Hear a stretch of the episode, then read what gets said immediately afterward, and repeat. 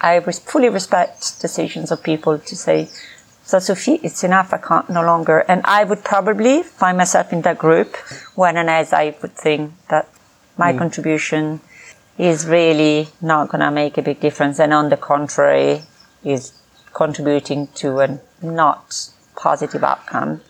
And I go back to the point that I never forget my first years of experience in refugee camps at the border with Sierra Leone and Liberia because those were the times where you are confronted with the why you're doing this job, with mm. the reality of it. So you cannot forget, forget that. You know, mm. you cannot sit down and just think, oh, well, I'll write another paper or write another policy or write me. That remains. And, and I don't want that to go away. So if I can't do something that is decently okay, then I, I think twice about keep on doing it.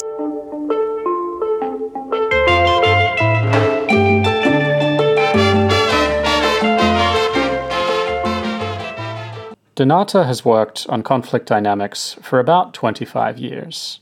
That started with an entry level job with a non governmental organization on the border of Guinea and Liberia. It's passed through increasingly senior advisory roles, consulting, policymaking at an intergovernmental level. All that informs her current role as Director of Political Affairs for the UN Special Envoy for the Great Lakes. Now, in one sense, this might sound like a straightforward story, a, a narrative, a logical progression. But it really isn't like that. What we're talking about is a series of self starting, purposeful, and often very risky moves to try and find ways to make a contribution. That includes really trying to play big with the last few roles that have been at some of the absolutely key nodes in, in the conflict and security space. So for me, this was a really rich set of reflections. What drives and sustains that kind of motivation? What happens when it's frustrated by events on the ground that you cannot control?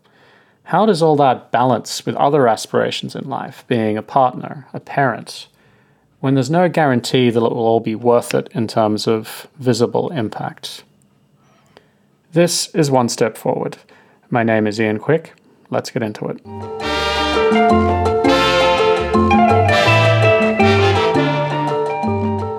Well, I'll, I'll start at the beginning, as I, as I usually do, from where we're sitting now. If you meet someone socially and not a aid worker in the peculiar Nairobi bubble of yeah. expatriates, but if you meet someone in, in a bar or at a a function for, for your kids, for example? How do you explain what you're doing for a living now? In fact, I, I was just in that situation recently when I was back home in right. Italy and I had to explain to a group of very different and diverse people. I like to describe my work and what I'm doing following way. So I, I design dialogue and peace processes, mm-hmm. uh, which basically mean processes that bring conflict parties together around the same table where they can discuss and agree on, on peaceful way to deal with their with their situation, their differences, their different interests, positions, and, and so on and so forth. So that involves analytical work, so mm-hmm. analyzing the why and the how the, the conflict is there,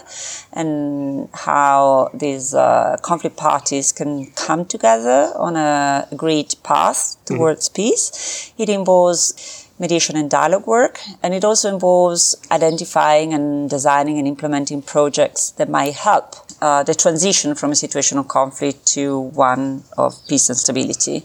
Um, so this is really how I would describe in simple terms my people, work. Do people get that? Uh, the design piece and dialogue processes they get when I explain the, you know, the mediation and dialogue. Mm. I think what is difficult for people to understand if they're not from our sector mm. is conflict and peace. So mm. it's the concepts of what do you mean by conflict beyond the big violent conflict that we see on TV? Because mm. a lot of the work that we do doesn't really have to do with the violent conflict, but with the big, big um, events, conflict events you see on uh, on the media. It has to do with more subtle conflict dynamics. So it's difficult to explain that Yeah. what exactly what kind of conflict you're dealing with and what kind of peace you're looking for, which is not necessarily a peace agreement on CNN. It's the kind of change dynamics and relationships. So that one, I, I think, is the is the challenge. You end up giving wildly inappropriate analogies like Afghanistan and, and Libya and Syria and this sort of thing. yeah. Yeah. Uh, but that's been a that's been what twenty plus years now. Yeah. So if we roll back to the mid nineties, I guess. Correct. What were the first steps in that regard? Where did you grow up and go to school? How did you how did this even come on your radar? Yeah, so I uh, grew up in uh, Milan, Italy. That's where I was born, Yes. and I uh, went to public school throughout my uh, academic career. Good. Yeah, yeah, Check. yeah. And and I wanted to be. I very early on I got interested in politics. That's uh, half of my family was very active politically, so. I was interested in politics, and then I realized that I was also interested in traveling. So I made one plus one, and I thought I want to be a diplomat. Uh, however, unfortunately, those were the years where the political situation in Italy wasn't very. Um, This is late Berlusconi, no? that's the Berlusconi time. Yes. Yeah, that's when the Lega Lombarda, which is one of our party, took power in uh, in Italy, in uh, northern Italy, and Berlusconi started occupying the political scene. So. A diplomatic career in that context, uh, as a young woman, um, did not uh, did not seem possible, really. So that's one. And number two, so, so I started looking a little bit uh, more broadly, and then I was at university, and someone came from New York to introduce the JPO program, Young Professional Program of the United Nations. Okay. And at the time, so I went to a presentation of this program, and at the time I was doing comparative politics. I loved it, and I thought, well, this sounds like a good plan B for me. At the same time, I, I had the, the opportunity to move to New York and to get an internship at uh, UNICEF. Right. And that's how it all got started. What was the internship in? It was uh, child rights. Okay. So it was in at the time child rights unit, which Yeah. doesn't exist anymore.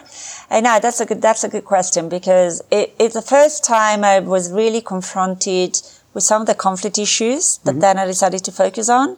I was reviewing the reports of the member states to the um, Committee on the Rights of the Child. It's Pretty dry. It's pretty, pretty dry dry.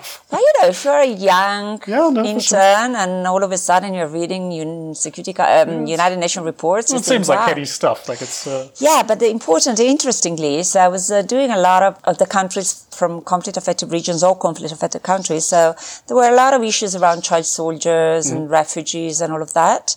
And that's, if you like, the first time I was confronted with the reality of people in conflict. And I guess I started really thinking about, hmm, okay, well, that's something that could interest me. And what I also realized is that it's all great to read reports, but I, I really felt an urge to go out there and to try to do what I was reading in a real situation.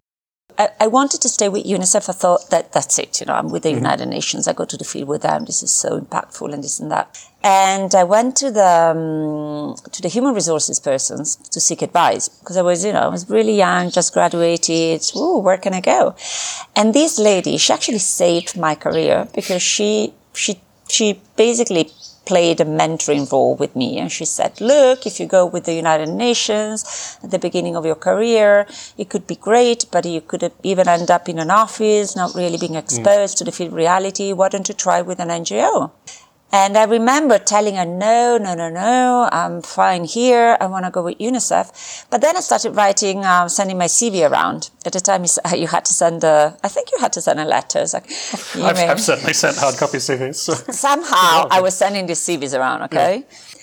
And uh, one of the few responses I got was from uh, Terre des Hommes, so a Swiss-based uh, non-governmental organization which dealt with children, and they immediately offered me to go to Guinea-Conakry.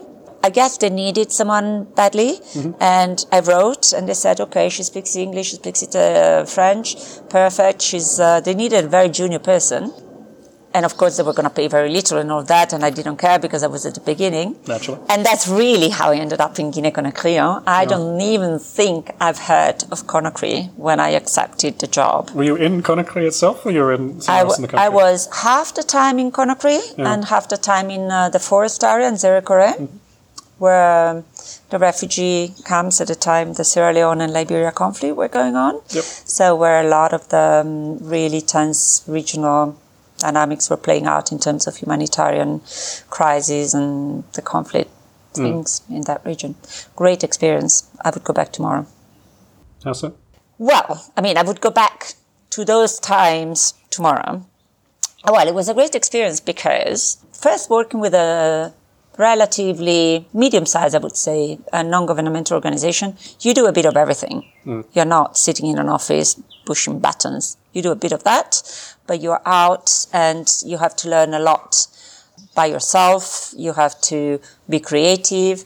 You have to work with a whole different range of partners from government to other NGOs to the UN and etc. But most importantly, I think you're closer to people you work with. So in my case, I was working in the refugee camps most mm-hmm. of the time and I was working in support to the children on protection issues in the refugee camps. I, I think that was for someone coming new, young, coming to that reality, it was a very impactful experience. Uh, something that really um, framed my understanding of the situation and what I wanted to do, and, and also helped me understand what I was best at. Uh, but I really like the personal interaction with all these different people. For someone who gradually got interested in conflict, being at the border with Sierra Leone and Liberia in the mid 90s or, you know, 97, 90, 97, 96, 97 was uh, extraordinarily interesting. Uh, not only because the wars were going on, which is terrible, but all the issues around the natural resources, the blood diamonds, and the way the international community and regional partners were or were not being effective. So it was a very, very strong first experience that uh, marked my choices going forward. Did they prep you much? When we look back at the 90s, I think the stereotype is that there wasn't too much attention to uh, understanding the politics of the sub-region and, and even the culture in, in, in some cases. Yeah. Was there was there much induction into that sort of stuff, or were you just kind of dropped in place? No, there wasn't. But you know, I have a. I mean, it would have been great to have more induction, but I am of the opinion that um, if you do this work and if you choose to do this work, partly it's upon you to make sure that you know as much, you understand as much, and you you prepare yourself as well as possible, and you take at the beginning, wherever you are, because you're never going to be an expert on everything. Yeah, you're not can't be an expert on the Great Lakes, on Guinea Conakry, on Afghanistan, and other places, and you can go on as many courses or preps. But you really need to take the first few weeks, if you like, months, if you can, of time in a country to absorb, learn, and be not passive. That's not what I mean, but be on the learning side of things after having done your reading and your understanding and etc and try to make sure that you have a network of people partner counterparts that you interact with because to me the most important learning process needs to happen there and then and i think it's very much your responsibility as a professional to do your prep now it would have been great to have a little bit more support and to also have more resources you know when you have a problem or we don't, don't understand something I think I'm hearing your present perspective there more than the perspective of someone in their mid twenties who wants to Probably. like charge around and do things and yeah probably uh, be active. Have we made mistakes? Have I made mistakes? I still make them. So, yeah, a little bit more uh, structured approach would have been helpful, definitely. So you are on the the border of Guinea, Liberia, Sierra Leone. You went from there, I think, to HCR Yeah. briefly yeah. doing. Yeah, that was in uh, Western Sahara, Tindouf, the refugee Sahra- Sahrawi refugee camps over there. It was just a registration, pre-registration for the famous referendum for autodetermination, which yeah. has been in the making. One of, one of, these days. One of these days, since 71, I believe, if I yeah. remember correctly. So we were registering uh, voters uh, for the referendum. And what, what I really liked about that one, first, the context mm. and the issue. There are few territories nowadays that are still waiting yes. for self-determination. So the whole issue of terra nullius, you know, mm-hmm. an area where that is claimed by different, uh, mm-hmm. by a country, by people. That dynamic was incredibly interesting. And then it was interesting because it was in the middle of the tensions between Morocco and Algeria and who mm-hmm. supports one and the others. And uh, secondly, because the whole protection work that UNHCR does, I think is very relevant and I mm. learned a lot through mm. that experience. In one sense, it's quite narrow and I mean, registration is quite narrow yeah. and technical, but in another sense, it's, that isn't a much more politicized context. I mean, refugee yeah. movements in, in the Mano River region are obviously politicized, but like here, it's sort of high politics, inter-country stuff forms the backdrop for the yeah, definitely. The work. You know, the thing is that I realized that I'm a I'm a very political kind of person. You know, I studied political science and this and that, and I have a political family background, but that that's really the politics of conflict and peace mm-hmm. and the decision making mm-hmm. around it is what interested me. So it wasn't providing the humanitarian assistance to the children in the refugee camps mm. or registering refugees to vote. It was the the reasons behind this situation exists and who should be doing what to mm. change these situations because ultimately in most conflict not all of them but very many of them it's it's a matter of a certain decisions that are taken that generate a conflict situations. Mm-hmm. I was really interested in dealing with the politics around conflict and peace, and I wanted to work with team with situations that could influence the decision maker and those who can make it or break it when it comes to mm. these situations. When you say interested in the politics, do you mean you felt it was more important or sort of a route you know the uh, the root cause, if you will, or the or the, the point of entry for real change, or did you enjoy the sort of interpersonal and uh, interest based interplay between people? Which part of it was? I think it was both. So, to give an example, for instance, if you're looking at a situation of conflict that is very much linked to natural resources, I look at it from the perspective of okay, who are the main actors who are spoiling or who are playing uh, a negative role mm. in regards to this uh, exploitation of natural resources. And that's where I want to focus my attention, and that's what I'm going to try to bring together. Versus, uh, let's look at the community level work and how, you know, the land issues, that kind of thing. That's what I can influence, and I think that's what uh, can make a difference. That's my assumption. Maybe I was wrong, you know. well, well we'll come back to some of the some of the learning there in a bit. I think just to get the narrative in place. I guess that makes sense then why you did actually end up at UNICEF after that, but working on child rights yeah. issues, which is exactly that. Yeah. Uh, meeting point of the of the political framework and sort of the practical. And this is still in West Africa, no? That's still in West Africa. Well, that's where I got the famous JPO that I heard about university in the first time. You did get a yeah, yeah, yeah, yeah, yeah, yeah. Good job. So, so I went to uh, to West Africa as a young professional officer right. with UNICEF, yep. working on child rights and protection. Mm-hmm.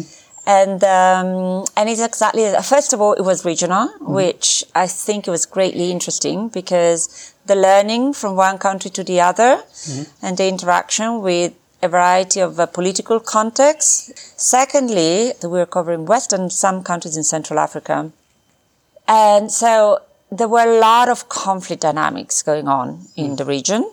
And the important thing there that happened and that really facilitated my, my understanding of the issues is that um, my supervisor, who was the regional, senior regional child rights and child protection advisor, she had been a former minister mm-hmm. in the region.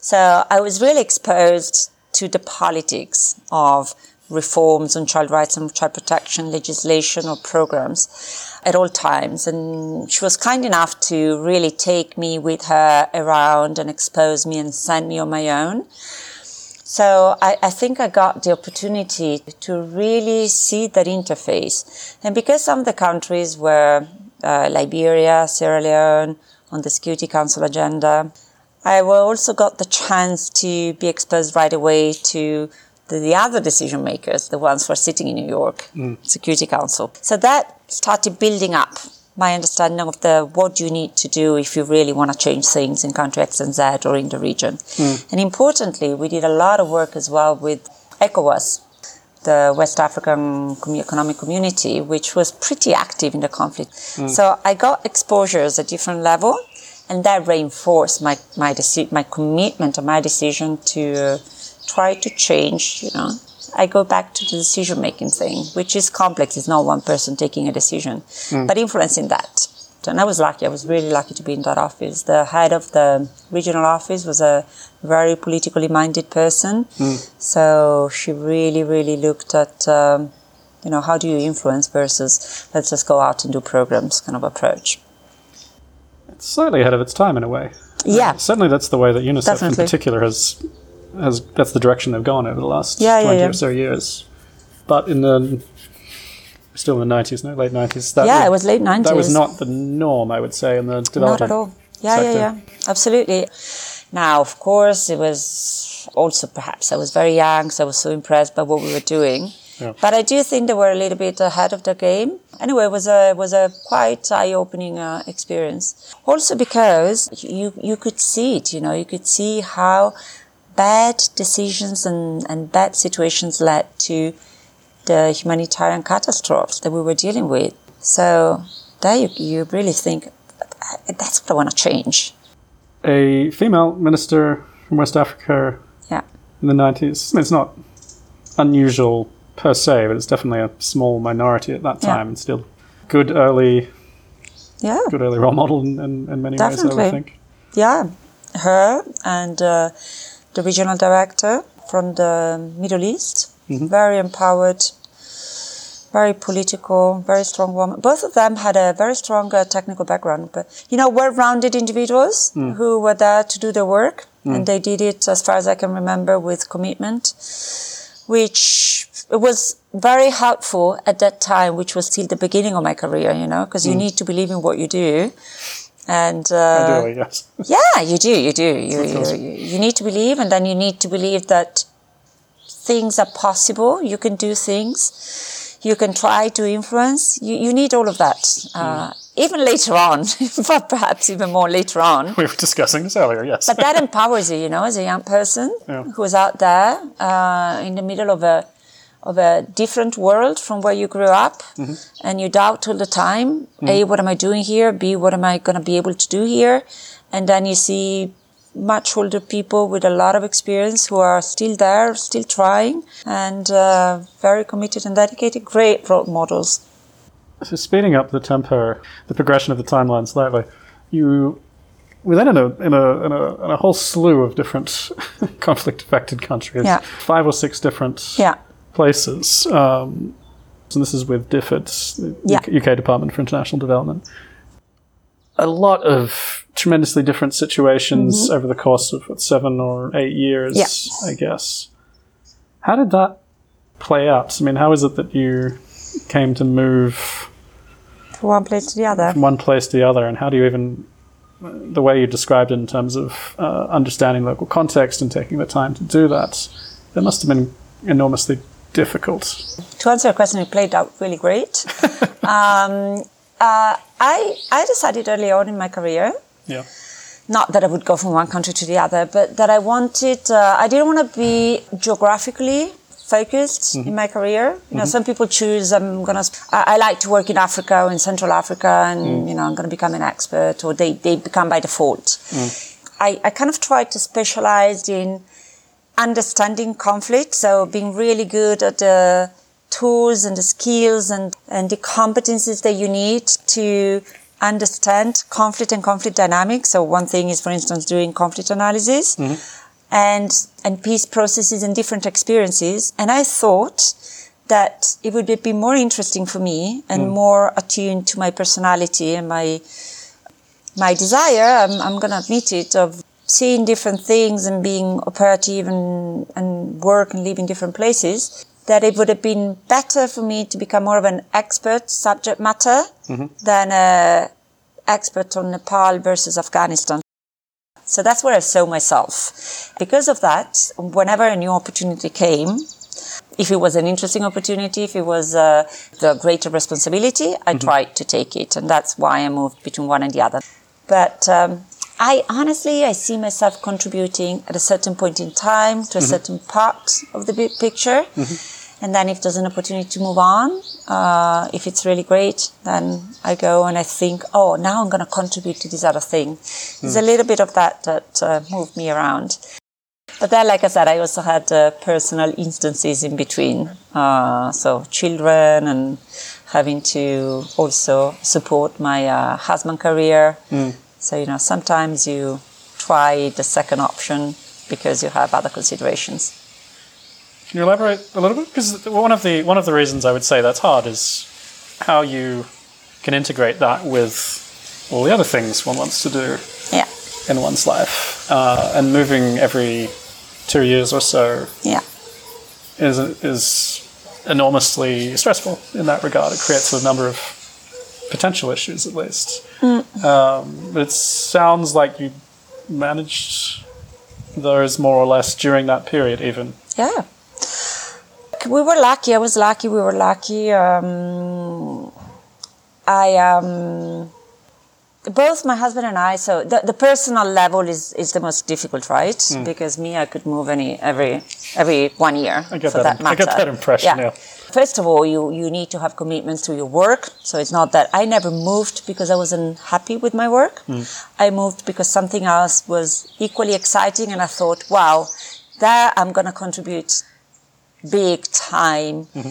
So me was I loved all the places, all the countries I worked in, and I loved most of the teams. And when I say most, it's ninety five percent of the teams and the bosses I worked with. You can give a lower percentage if you like. No, no, no. You don't. You don't need to quote the percentage. and I always did it in consultation with my teams, with my supervisor, with headquarter. So it was a almost. I, I like to see it as it was a, almost a corporate decision. Mm-hmm. Yeah that I was part of, although it was me sure. saying, I want to move.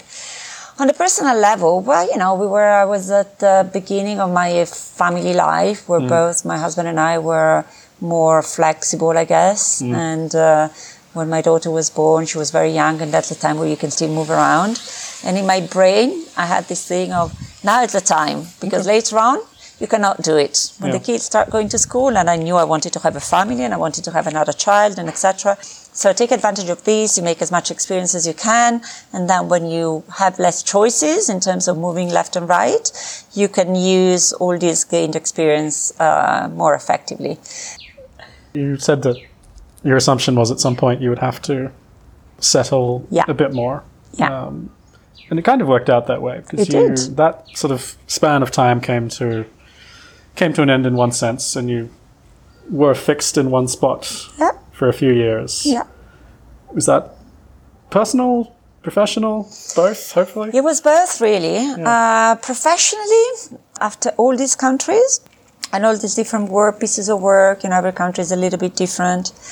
I felt that I wanted to reflect a little bit, take some distance from field work and think how does it work? Does it work? If we talk about aid, for instance, aid in conflict affected and fragile environment, some things work and a lot doesn't really work in mm. terms of how partners support countries coming out of conflict and fragility, in terms of how countries themselves manage the processes. I, wanna, I, I wanted to have more time to think about these dynamics and try to think, well, you know, what are the things that don't work and how can you change them? To give you a very concrete example, I realized when I was with DFID, which is a major donor, that it was really difficult to spend money effectively in some environment or to spend it effectively going through some of the partners that you have to go through. And I wanted to think about these things and I wanted to be able to influence them using my experience accumulated in the field. So that's one. Mm. Then number two, um, I had to leave DFID, mm. which so far I can say has been my best employer in many regards because of security clearance issues. So it wasn't a decision. I had to leave DFID. Yeah. yeah. uh, I couldn't get the level because of, because of your nationality, not because of your extensive yeah. criminal record, I assume. No, yeah, because of my nationality. No, it was because I couldn't get the level of security clearance that you need, yeah. and I, I suppose that's because of my nationality. Yes. So so yeah. it was all yeah sure. yeah you you. So there was a time when I started thinking, okay, given that I have to leave, do I want to try the same kind of situation with another organization, or do I step back a little bit? Mm. And I decided to step back. Uh, that's number one. Number two, I wanted to go back to Europe because of uh, family, children issues. Mm-hmm. And number three, the opportunity to work with the OECD came up to work on the conflict and fragility portfolio of the Organization of Economic Cooperation and Development. And, uh, and so I, I, that's it. So we came back and it was great. And being back in Europe, it was wonderful. So mm. I stayed as long as I could, let's put it that way. Was that very different? I imagine it must have been working at that international political level. Having said that, it's important and interesting to focus on the political determinants of well, success of uh, development and political and security outcomes. But now you're uh, a level removed from that in the other direction, in that it's the slightly bizarre, I will say, world of, of donor politics and sort of legal and normative decision making yeah. at that level. Yeah. That must have been quite different. It must have been uh, possibly quite difficult in some ways, I would think. Yeah, it was very, very different. It was uh, at times quite frustrating mm. because I think at heart I'm more of a out there working with the people who are involved mm. in the hmm. situation kind of person. Mm. So the abstract policy making, big frameworks, and all hmm. of that was uh, was difficult to get my hands on um, at the very beginning. But uh, you know what I found, um, what I think helped me settling into that context and dealing with the situation is that I think I was one of the few in that environment who was coming from a lot of field experience. Mm. So I, th- I, I, had the impression, and I still do because I was reflecting on that experience, that I could bring that into the picture. So I could use my concrete experience gained over the years mm. to influence decisions, uh, frameworks, and, and then you mentioned an important word, which is the politics of aid. It's still politics, right? So mm-hmm. I was in my environment. I was dealing with decisions by the likes of the UK, the US, and other big, big, big donor countries on how they were going to spend their money in conflict affected environments or in country X and Z. Mm-hmm. So I kind of put the two together. You know, I'm here, I'm bringing all this experience. So I was using it. I was using my experience. I was using my contacts from the ground. You know, I was leading this international dialogue on peace building and state building, which brought together a group of conflict affected countries and a group of donors. So mm. I was still in the middle of trying to change some big decision making. It was frustrating in that you're abstract, you're away from mm. things, and uh, you know you never know if you're really influencing yes or no. Mm. Uh, you write policies, and then they sign policies, and then it's all non-binding. So if the um, countries, the member states, want to implement what you wrote in your policy or not, it's really beyond you. Mm. So all of that is frustrating. But I, I, I found it exciting to try to influence that level. So mm. we were, for instance, working with uh, the World Bank, trying to discuss in the um, International Development Association allocations, and um, it was uh, it was really interesting to to work at that level. Mm. To influence the billions of dollars that were going to be spent.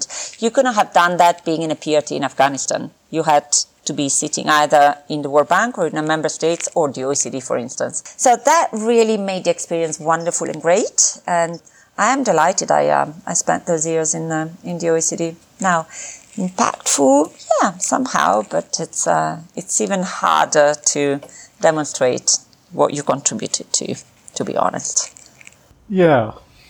I, It must be. I mean, that, for me, that would be difficult. I have to say, where there's so many variables that you can see what your input into that process Oh is, but the outcome may be ten years down the line, or it may not happen at all for a whole range of, Yeah. of reasons. Absolutely. And when I figure out that I had to write annotated agendas hmm. on and on and on, because hmm. that's one of the ways you influence the decision making by writing an annotated agenda. When I figured out that it was Mm. significant part of my work, mm. I was desperate. But then little by little, you know, it's also a phase in your life and sometimes you have to compromise with situation.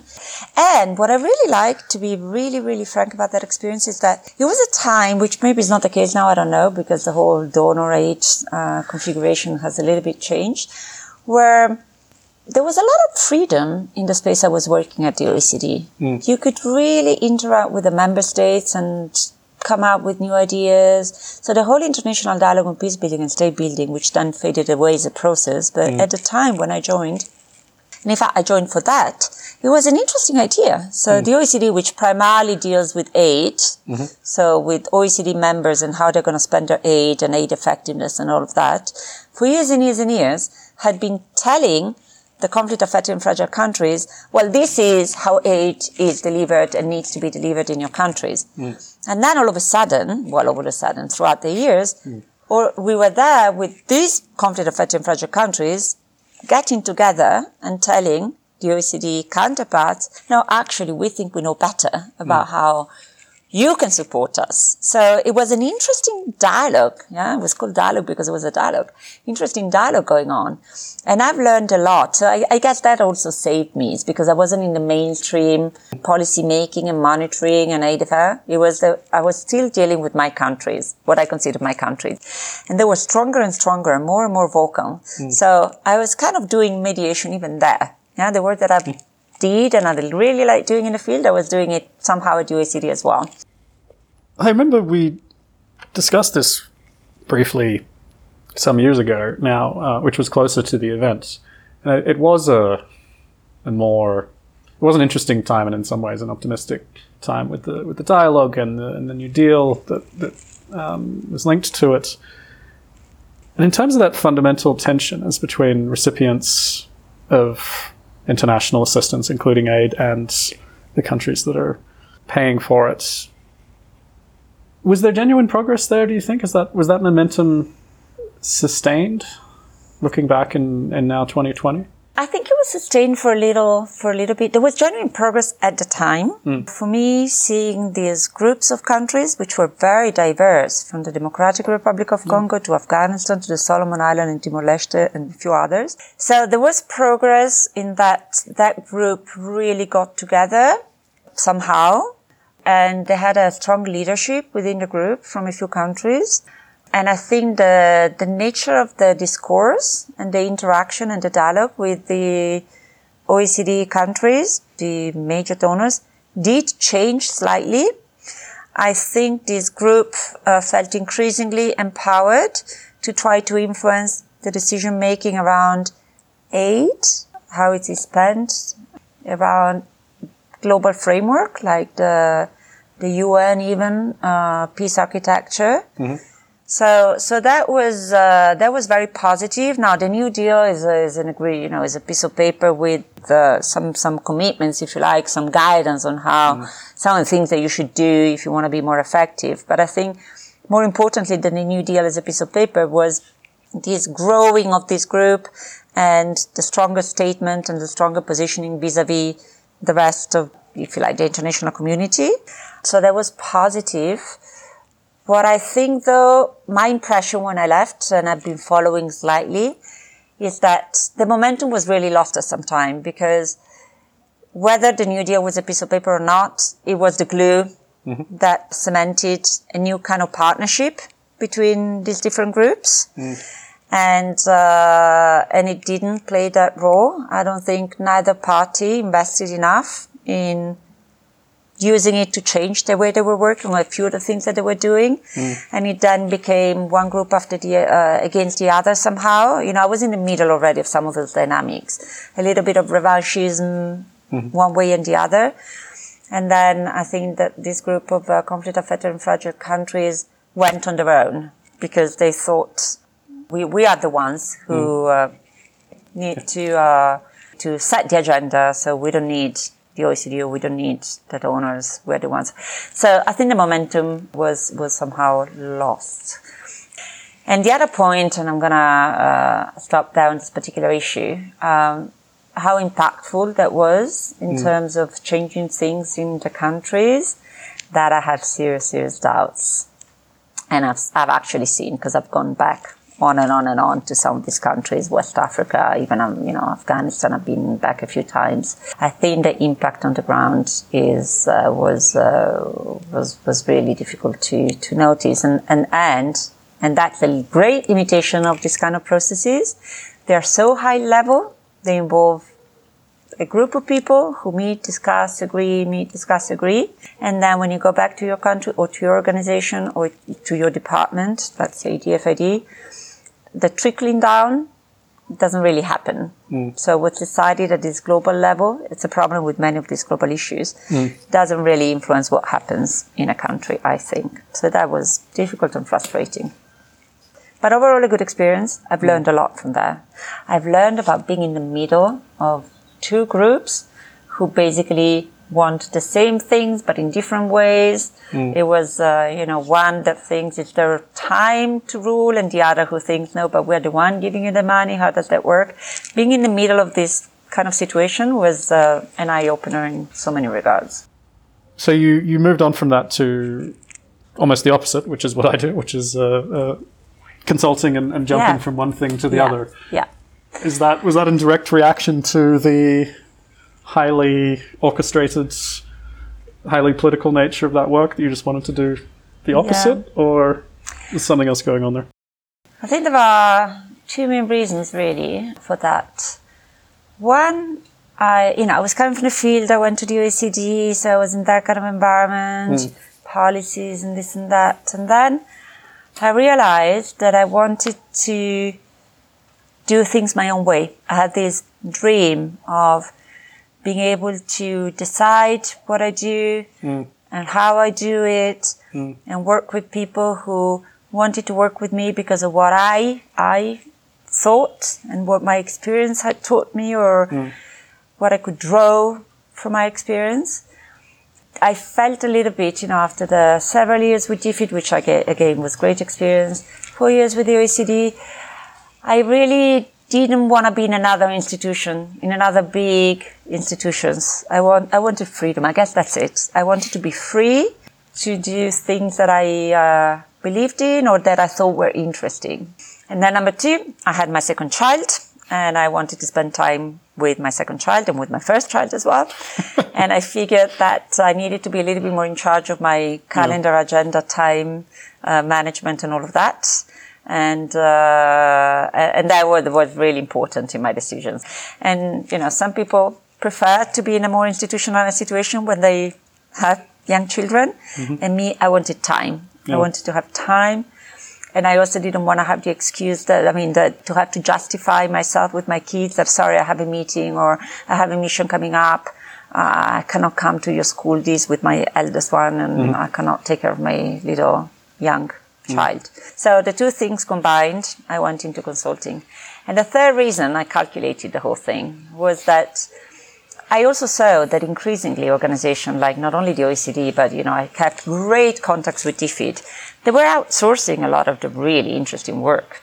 You mm. know, you're the one who they send out to mm. country X and Z mm. to do more hands-on work, and I, uh, I, I wanted that as well. I wanted to go a little bit back to my initial roots, if you like. It's uh, it's a bit at odds with the self-definition as a as a political kind of Yeah. person, though, because that is a role in which, by definition, you have zero Absolutely. political influence. Yeah, So I imagine you would struggle with that I did. aspect to some extent. Absolutely, I did. I hated the fact that I wasn't the one ultimately sitting Hmm. with minis- with the ministers, if you like, or other political decision makers.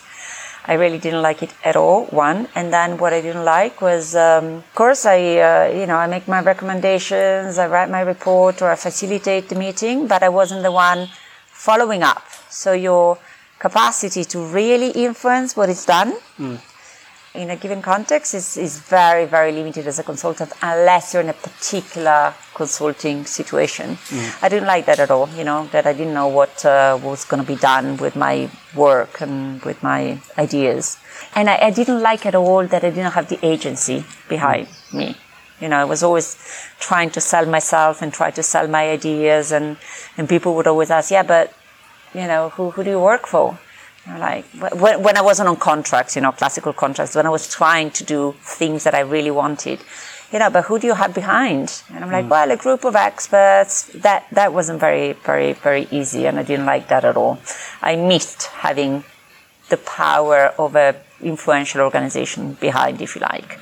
And I think that's the, the lack, particularly of the political exposure and capacity to influence, is what brought me to my current job. Perhaps. Which is- perhaps. I mean, it's, it's hard not to think of this as a series of. Uh, there's a couple of zigs and zags in a way because I mean this is the opposite. This is uh, Completely. the the premier multilateral organization, Yeah. despite its many flaws, in a overtly political role, doing intergovernmental politics. Yes. Would it be oversimplifying to say that's in reaction to the lack of agency as you described it? Yeah, I, I was missing. I was missing that. I, I was missing being part of a bigger picture, if you like. I was missing having. Um, I was missing politics. You, you, might- you, you rightly pointed to that. So this one came up, and uh, and I thought, yeah, that's just perfect. You know, an organization that has as mandate peace and security. That this is a political work. Director political even the title is good. Yeah, director cool, political yeah. affairs and uh, and I'm ready now after all these years. And you know, it was a zigzag. It's true, mm. and it was here and there. But in my in my mind, it was a, it was a sequence. Mm. You know, I was going from NGO to more institutional, mm-hmm. loads of field experience to influencing the policy making. I need a little bit of freedom, so I want to be consulting. Mm-hmm. And now, yeah, let's go back with all of this and let's see the, you know, let's go back into the politics of conflict and peace and hmm. peace and security and etc. And I really think that's what the UN is or should be about, depending on the experiences. Hmm. But uh, if you think about the potential, hmm. Security Council, permanent members, so the big countries deciding, you're interacting with leaders in this region at different levels, including non-state actors, leaders from armed groups. It sounds like the perfect, perfect situation for someone who, you know, thought this career path and implemented my career path. So here's the here's the difficult part to me, or perhaps just the part that I would find difficult. So right from the very beginning, you identified this sort of quite ambitious kind of impact that you wanted to have. Yeah. You, I mean, you just referred to the potential of the UN as a multilateral organization being part of the bigger picture, looking at basic decisions, major decisions that, you know, in turn have massive consequences across a whole range Yeah. of issues. So the difficult part is how do you stay motivated? How do you see that some of that is being realized Yeah. when it is such big picture stuff? When you look back over 20x, 24 years, did we say? Yeah. You know, what stands out to you in, in, in that regard? What keeps you in the right mindset Yeah. thinking I am doing something? I, I get about two things, two different levels. Mm-hmm. One, I tend to be, I'm, I'm kind of a visionary person who is excited about the potential and the ideas. Mm-hmm. And I always see progress and I'm contributing to it. So I, I picture it in mm-hmm. my mind and in, in my professional life. You know, I, I, I don't necessarily need to see the tangible impact of I've done this, I've influenced that, and this is the consequence of it. Mm. So I think I developed throughout the years a capacity or a willingness or both to be happy with the idea of contributing as opposed to needing to see the result tomorrow. that, must, that implies quite a not in a bad way, an abstract way of thinking ab- about the world, like a conceptual sort of model of a situation, as opposed to a very tangible and immediate way of looking at it. If that makes sense. Yeah, that's one part of the story, and it is. It is. For me, thinking about a regional peace architecture mm-hmm.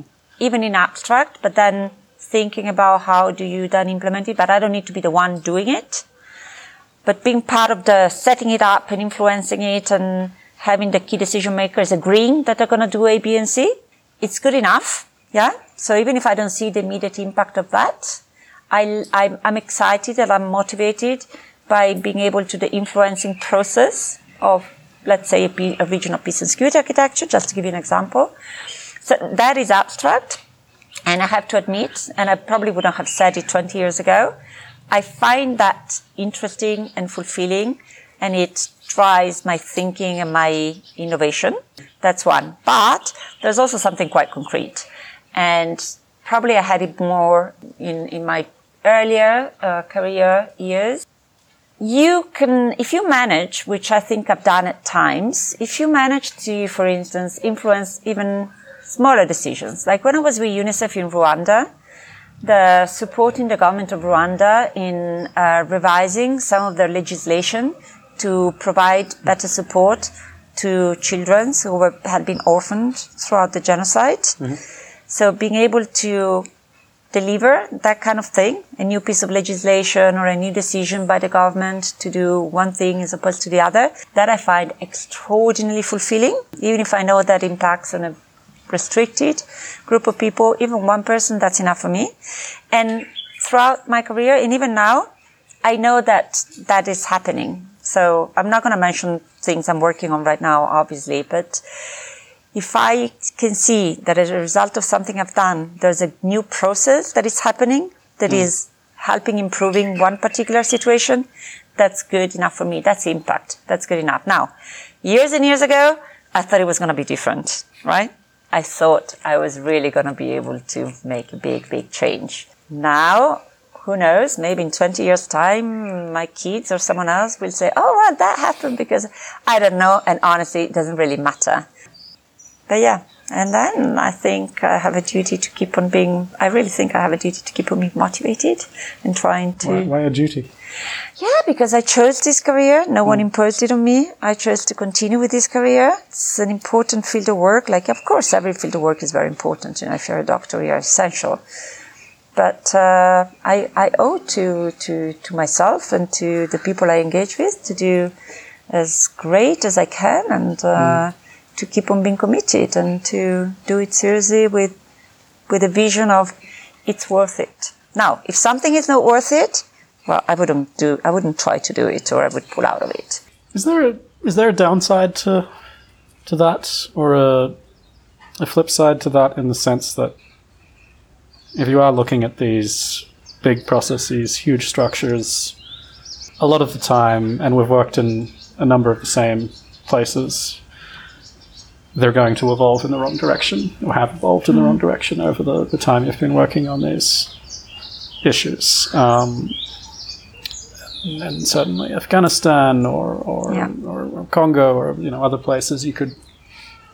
Nothing is black and white and unidirectional, yeah. of course, but you know on the whole, it would be easy to believe that that things are not trending in, in, in the right direction. Given that way of thinking about it, have you struggled with that at all? Have there been cases where things have gone in the wrong direction and uh, it does feel like you're not making that contribution, or worse, you are making your contribution and it doesn't matter. Yeah, I struggle with that all the time, mm. all the time, and I think I struggle with that all the time in the past as well. Now mm. even more mm. because I'm thinking, well, I should be better able to influence in a positive direction. And I do think that very sadly, some of the countries I have worked with and where I had a great experience, both professionally and humanly, because that's also mm. why I'm interested in our work. The human side of things have have gone indeed uh, in a in a in a in a non so positive direction, and it does it, it does uh, it really makes me think a lot mm. about what we are doing as professionals in this field, mm. what the organizations we're working with and for are doing. And uh, it makes me doubt a lot. So much so that even when I had my little breaks mm. in between one organization and the other, and when I did consulting, I very, very seriously considered changing course. And it's not that I'm not considering it for my future because it, it is, it is extraordinarily disempowering to see things going wrong. Now, what I was taught by my several supervisors and mentors, mm-hmm. most of them, all of them much wiser than me and with much more experience, is that yes, but what if you were not engaging, you know, would things be better? Now, for me, the problem is that yes, I need to try, but sometimes when you uh, when situations are really not going in the right direction and you're completely useless, you really have to wonder: Shall I continue to work on this issue in this sector, in this country, with this organization or not? And you really should consider the option of pulling out if you feel that you are not influencing positive change. Now, of course, I'm, I don't want to be arrogant, and I never really had, you know, I'm going to change Afghanistan or the situation things go in Afghanistan. I think we're all aware of the much bigger geopolitical uh, considerations and domestic considerations. But uh, it's a great disincentive to continue to do this work. Particularly looking at, um, you know, you do a lot of work, you try to do it well, you try to influence the right decisions, and actually decisions are taken completely independently from your work. Sometimes. You mentioned that. Sometimes it does happen. Yeah. But I have no solution for that. Some people are eternal optimistic and they think, yes, it's going badly, but then it will be, it will improve. I'm in the middle. I try to keep on thinking, okay, well, the situation is getting worse, and uh, so we need to try to improve it. Now, my work or my organization directly are influencing the negative developments, that for me is a no-go. So I would probably pull out if I realize that I can't change it, I can't influence it. Maybe it's a sign of defeat. I was told that in the past because it might have happened on a few occasions that one of my moves out was because I thought there's nothing else I can do here. But uh, you got to balance your integrity, you know, your sense of integrity with uh, real life and real politics and real, real everything else. But it's a tough, it's a tough choice in our line of business. I think very, very tough. Do we do a good job of that?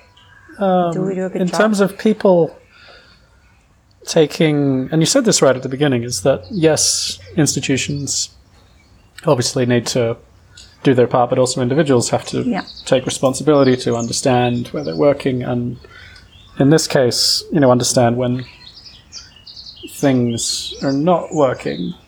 Are we, are we introspective or self-critical enough in the sector about that, recognizing when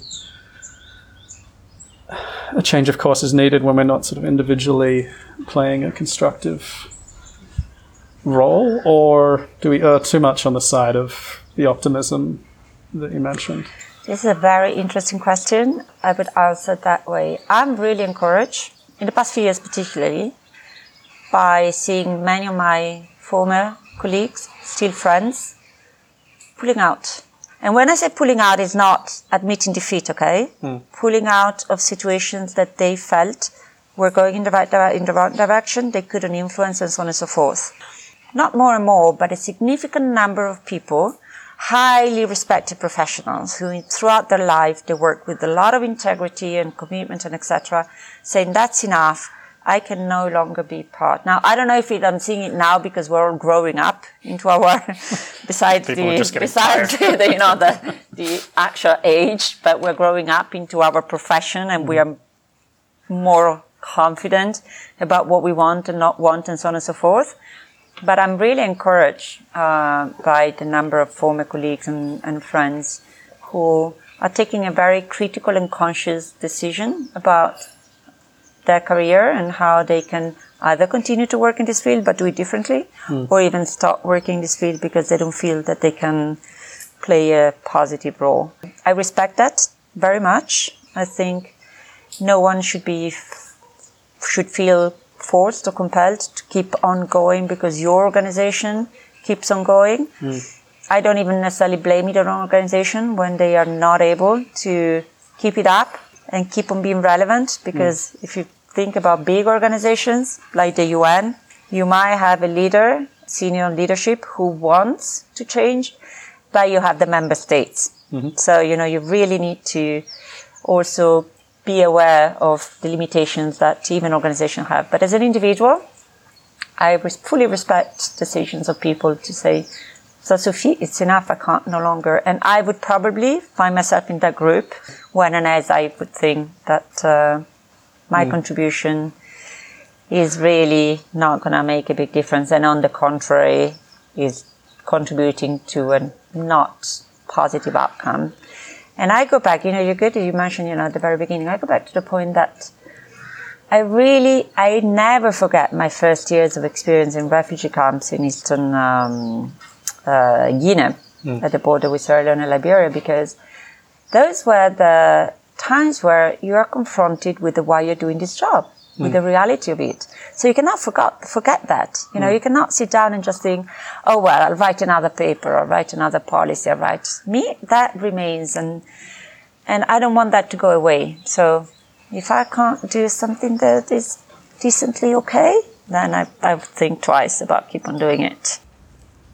This is obviously very different to how you would have, how you just did describe your mindset when you're taking the best available internship and then rushing off with an NGO because they had an mm. opening Yeah. because you wanted to do stuff, right? So this is a very different mindset. Would you have done things differently at that time knowing that? Or is it more a question of natural sort of evolution as a result of what you've been doing? I mean, if you went back, would you do some things differently knowing what you know now?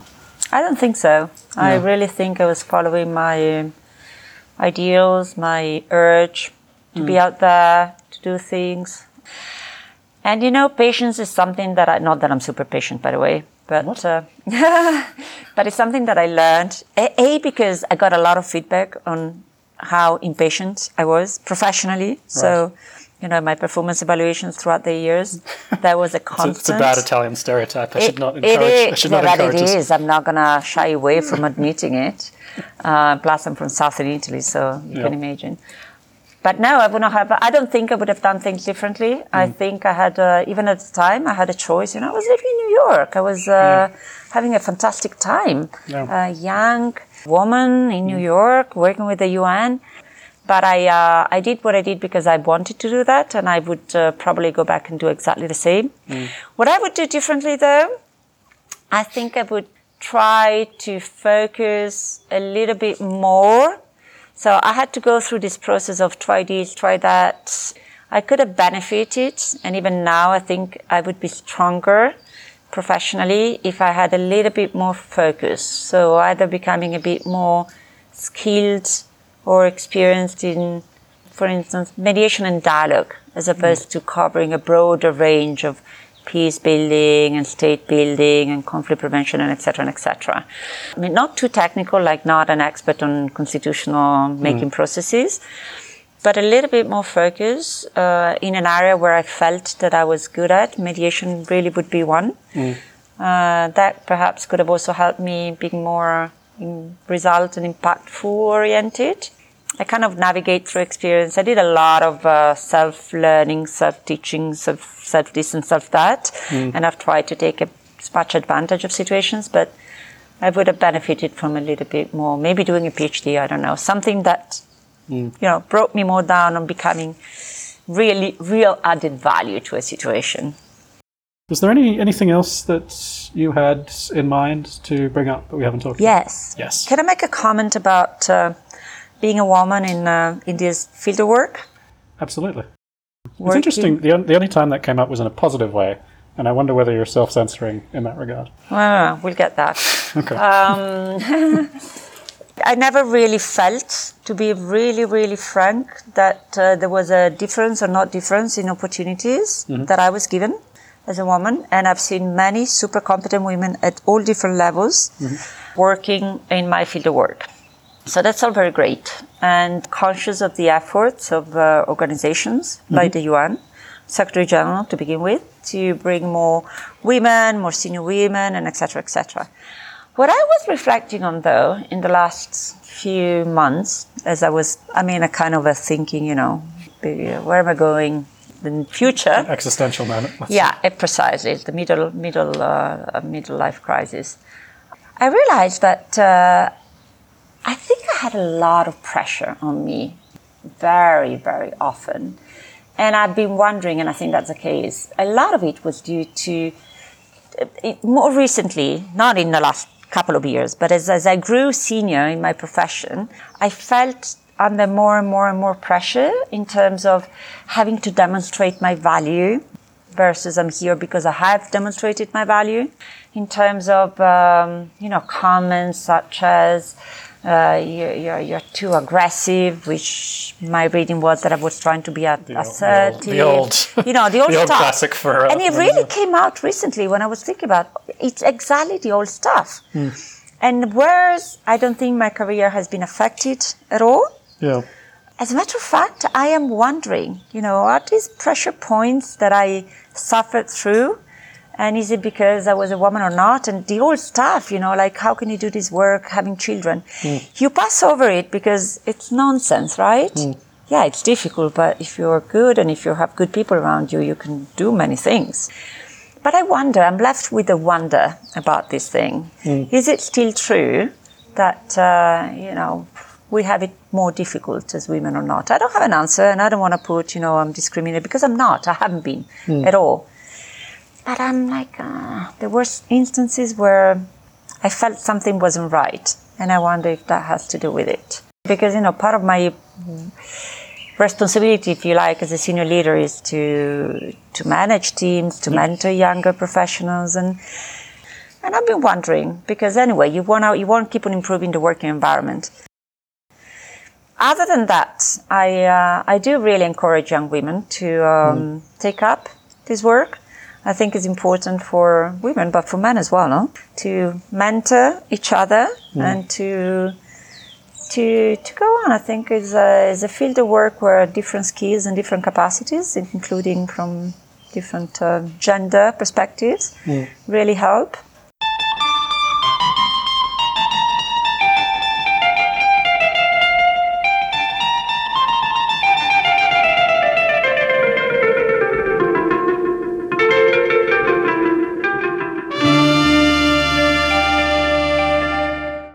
You are listening to One Step Forward.